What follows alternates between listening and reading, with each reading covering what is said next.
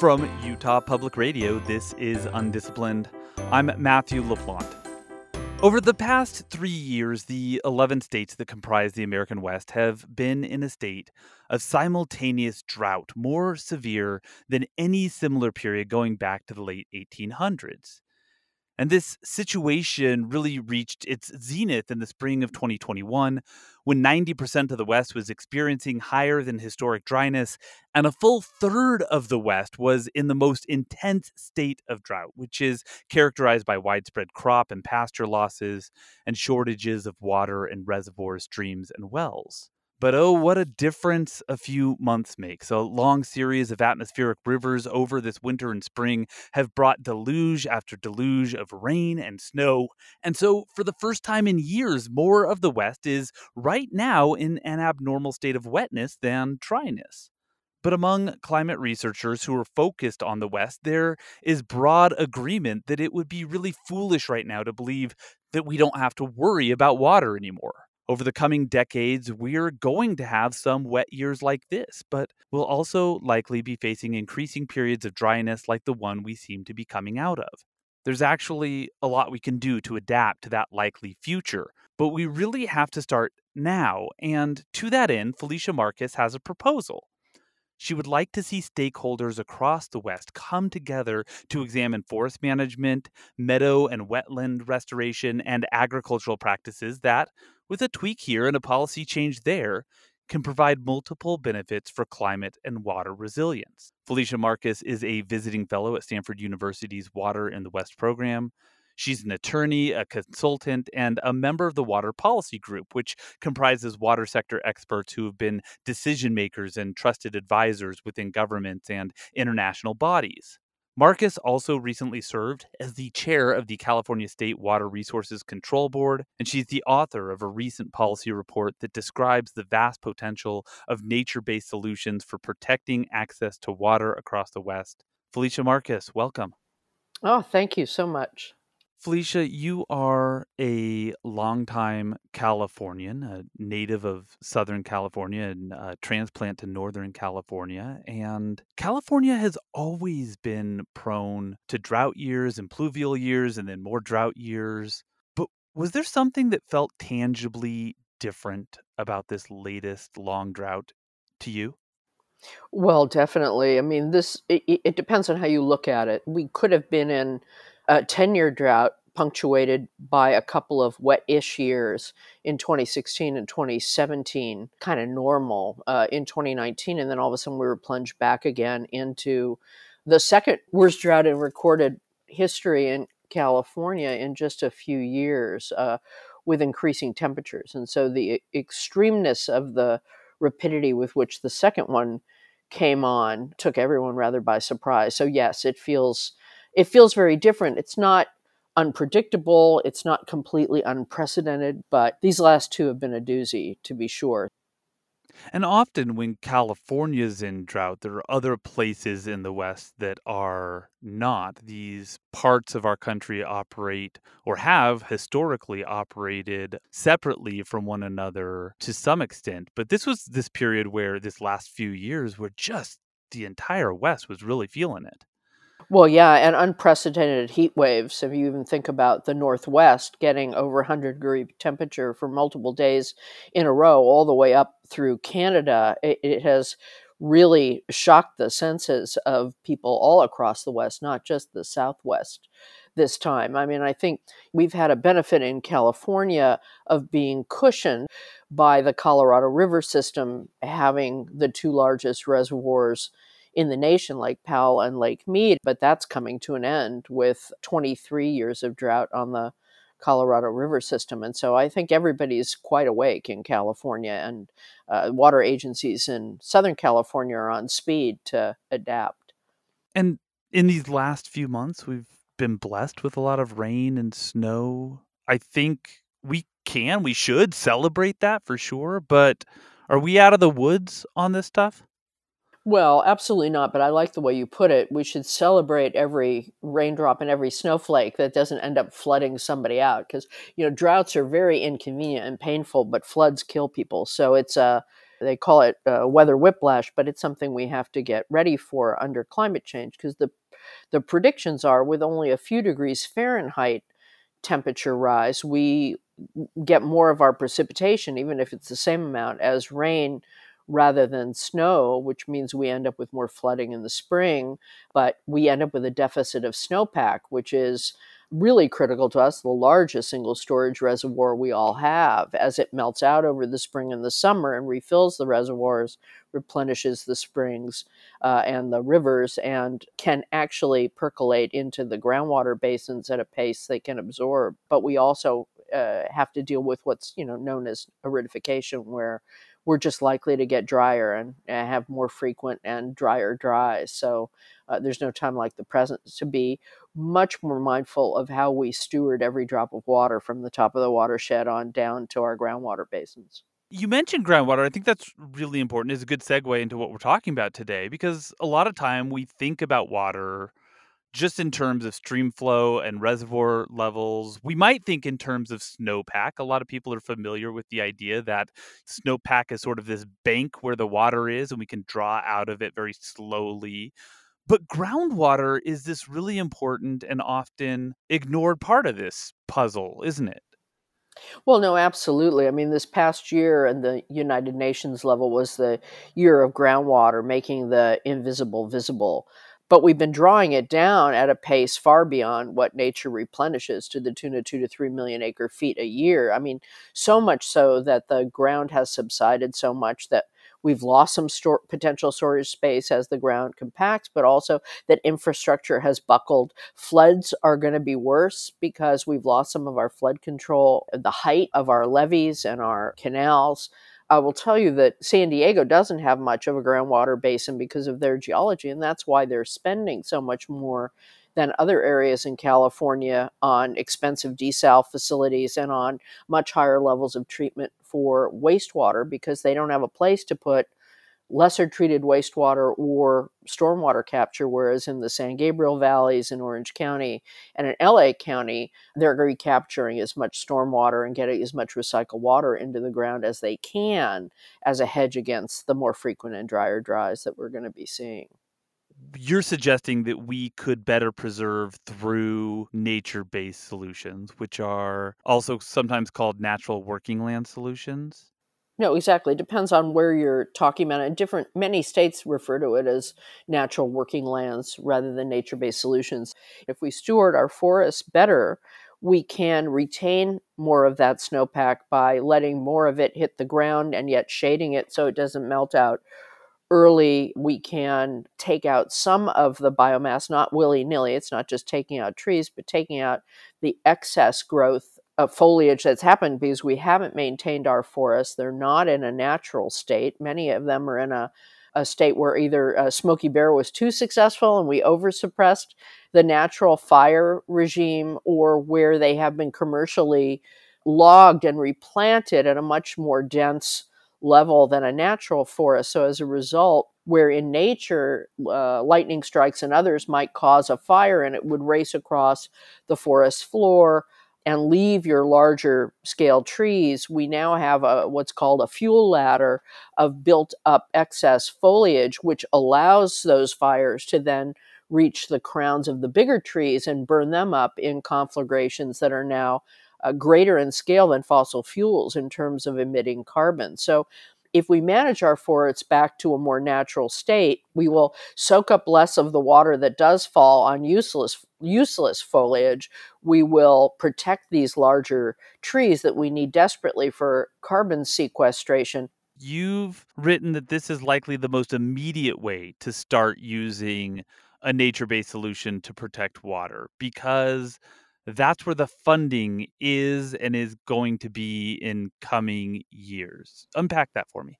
Well, uh, yeah, now appreciate you picking that up. The fact is that the money is going to forest restoration because while there are multiple benefits to all of the nature based restoration, when it comes to forest, you get this double whammy of giant sized public benefits that any politician can see.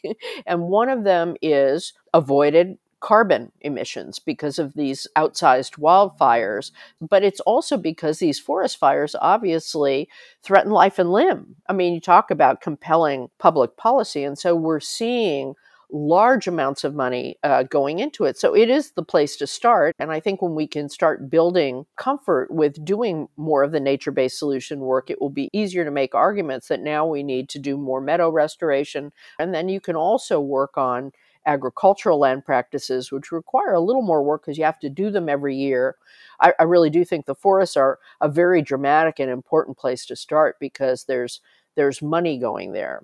But what does that really mean? Like, what are we actually talking about? I think, you know, a lot of people remember Donald Trump talking about how Finland rakes its forests to prevent fires, which is a not quite what happens there and b it was really good fodder for thousands of finns who responded to that funny statement by mockingly posting photos of themselves in their forests with rakes um, so I, I imagine that's not what you mean, but what are the practices that do work for both preventing these fires and then by consequence also helping make sure that we're retaining more water in these forests?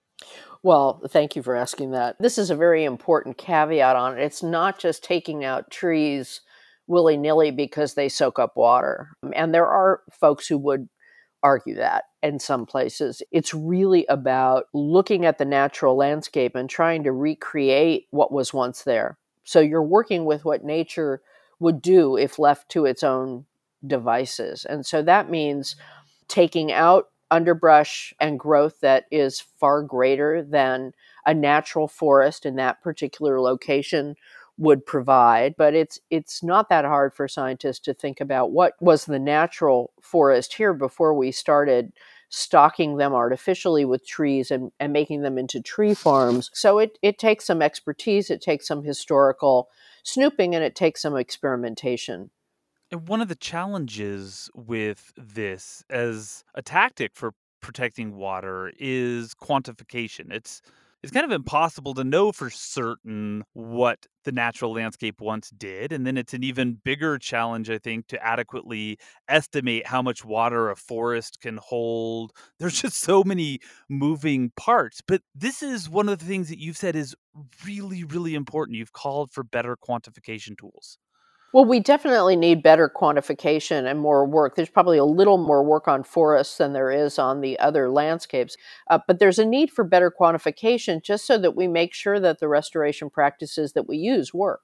And that is a process, it'll be a multi year process of experimentation, taking our best guess, but then monitoring what goes on. There's some really Im- important work happening in the the Yuba Basin up in California where they're doing some of this forest restoration work in a consortium of uh, tribe, local environmental group, the Yuba Water Agency, the Forest Service, uh, the California Air Resources Board, and other agencies that are putting money into doing what they hope to be the first fully treated watershed in California. And part of that task, and there was funding for it, is to do all kinds of monitoring and measurement, both of sequestration and of water benefits. The National Forest Foundation is doing some really interesting forest and meadow restoration in the Gunnison that they'll be able to have some measurement of. They've also, as, as have other entities, done forest restorations where they haven't had the funding to do the monitoring, which is part of why I called for it.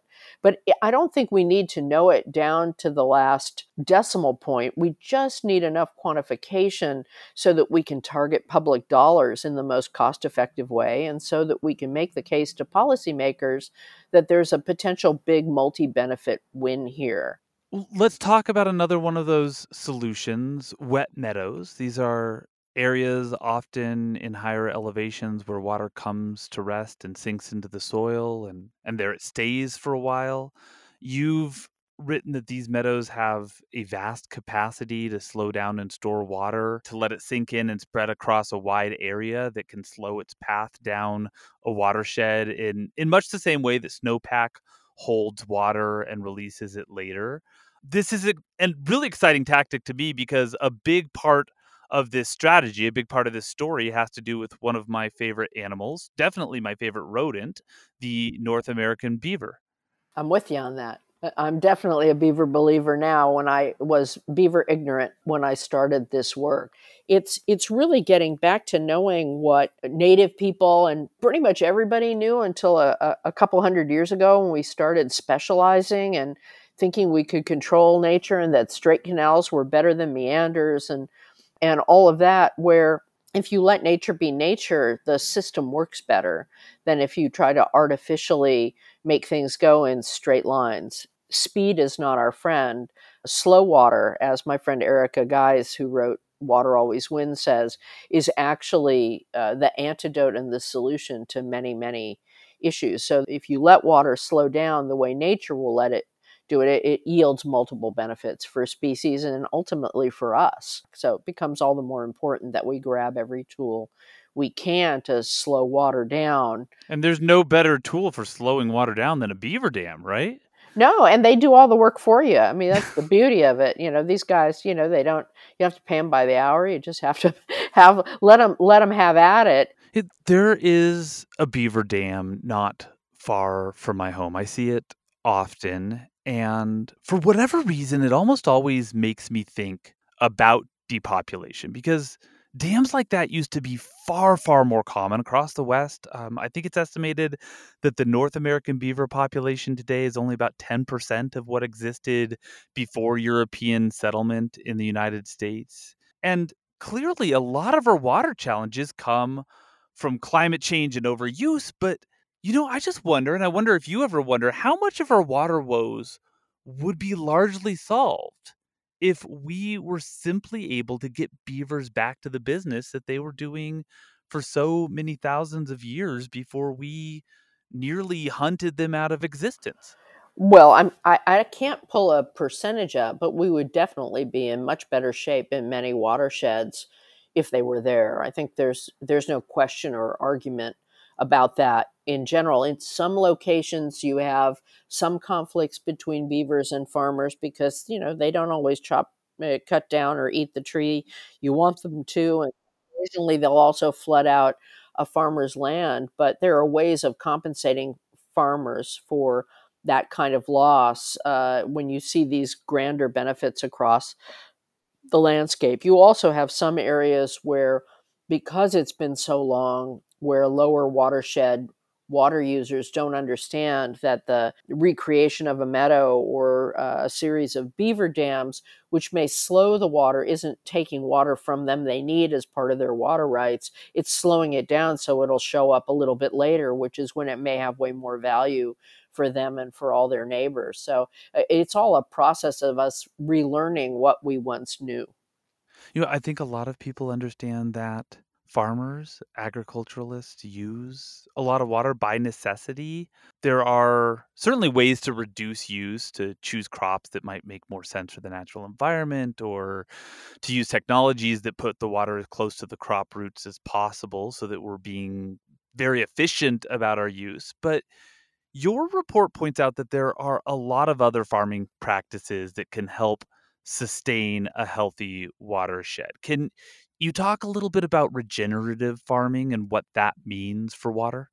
Well, I'm happy to. I just spent the weekend in Fort Collins, Colorado at a Rural West conference where we spent a lot of time on this, listening to and talking with farmers who were using practices, again, practices that uh, indigenous peoples and others knew, uh, and in some cases, innovative new practices uh, where you can actually use uh, grazing in a way that stimulates greater carbon sequestration and water retention on land. There are also practices of planting cover crops and the right kind of cover crops and planting riparian strips again that keep things you don't want to flow into the rivers out of the rivers but also create habitat for critters. It's just being more mindful of how soil works how water works. You got to keep them alive right? So you don't overgraze them. You graze them just to the point where they can uh, regenerate. Then you move the cattle along. You can plant crops that add nutrients that are important to the soil so that you don't need to use as many fertilizers or pesticides. Farmers know in places that don't irrigate as heavily as many parts of the West. They know to try and retain moisture in the soil throughout the winter so that it's there as a residual bounty of moisture for the plants that they're going to crop in the spring. A lot of these solutions kind of come down to I mean, it feels like just like making sure that the environment retains its, and for lack of a better term, sponginess. Yeah. Mm, yeah, I like that. So, how do we get there, right? Like, we started today by talking about the amazingly wet winter we've had this year, and maybe that buys us a little bit of time, but there are a lot of very big decisions that need to be made in the very near future if we're going to avert some of the crises that are almost inevitably ahead of us without some significant changes. So, is the momentum there? Are we going to see strong movement toward nature-based solutions and, you know, getting us back to a state of greater environmental sponginess, so to speak? I like that. Well, I'm seeing encouraging signs. Of course, on any issue you talk about, everything should be faster. But again, there's a question not just of how much moisture the soil can absorb, but how much change people in the system can absorb. And so I think it's going to be very important that the bounty of funding that the Biden administration has put into nature based solutions, they issued a really interesting roadmap for nature based solutions during last November's International Climate Summit that didn't get a lot of play, I think in part because the climate summit got a lot of play itself. California has put billions into the upper forest restoration and uh, tens of millions into meadow restoration in advance of having a lot of data just because common sense has told them that it would make a difference. A really good sign is that the Air Resources Board, which is tasked with the climate change mission in their, their air planning, in their 20 by 20 climate plans, uh, very explicitly said that they were going to go long on nature based solutions, particularly in the forest management arena, understanding and acknowledging that this ecological restoration of the forest would reduce some of the climate uh, sequestration that is there right now in these overgrown forests in exchange for preventing these much larger conflagrations due to that overgrowth, which is a really far sighted approach. So I'm cautiously optimistic that these are catching fire, no pun intended, I got to come up with a better metaphor for that one. um, but they're they're taking wing. How's that? Something's happening there that we want to be encouraging. But the burst of enthusiasm for beavers that's taken place in the last couple of years is nothing short of astonishing. You're just seeing a burst of activity among farmers for regenerative agriculture, both grazing and traditional farming. And now we have some subsidies for that at the federal level and the state level. So hopefully that will continue. You also have an entirely new generation of young people going into farming that want to do it in this kind of more um, connected to the land. And then, of course, you always need to be wary of um, the complexity of it scaring away policymakers and uh, politicians you clearly love policy, right? You're you're a policy person. You know, you're passionate about this stuff. I can hear it, but a lot of people just go, "Oh my god, you know, like it's so complex this policy." How do we get people excited about nature-based solutions? Beavers are clearly an answer. What else do we got? That's right. They are charismatic megafauna these days, which is just uh fantastic. I think I think the way we do it is to uh, well, I hate to say it, this is also the old political hack in me is we have to help elect people that are more sophisticated and who care about really making um, a difference. And so I think we need to support uh, politicians who are actually good policymakers and not just good uh, one note talking point delivery machines. But that is, of course, a larger a larger question. I, I do think that uh, younger generations are they're both more competent and interested in uh, multidisciplinary issues, uh, multicultural communities, and so I have great hope that the younger generations have the uh, wherewithal to demand these kinds of changes and support them. I think part of the challenge is that uh, public service isn't valued as much in society as it might be. It certainly doesn't pay as well, but it's a, a very rewarding career if people can get the positions and can move into those. So it really takes leadership on the part of uh, gubernatorial administrations, certainly national administrations, and then try to find your colleagues in the state legislature who are willing to work across those committee silos. That's Felicia Marcus. She is a visiting fellow at Stanford University's Water in the West program and the author of a recent policy report that describes the vast potential of nature based solutions for protecting access to water across the West. Felicia Marcus, thank you. Oh, thank you so much for your interest. It was, very enjoyable too. Thanks. Undisciplined is a production of Utah Public Radio, and if you happen to live in Utah, you can listen to us on UPR every Thursday morning at 10:30 and on KCPW at 10 on Thursday and noon on Sunday. If you miss us then, you can listen to every episode of Undisciplined wherever you get your podcasts. Our program is supported by public radio listeners like you.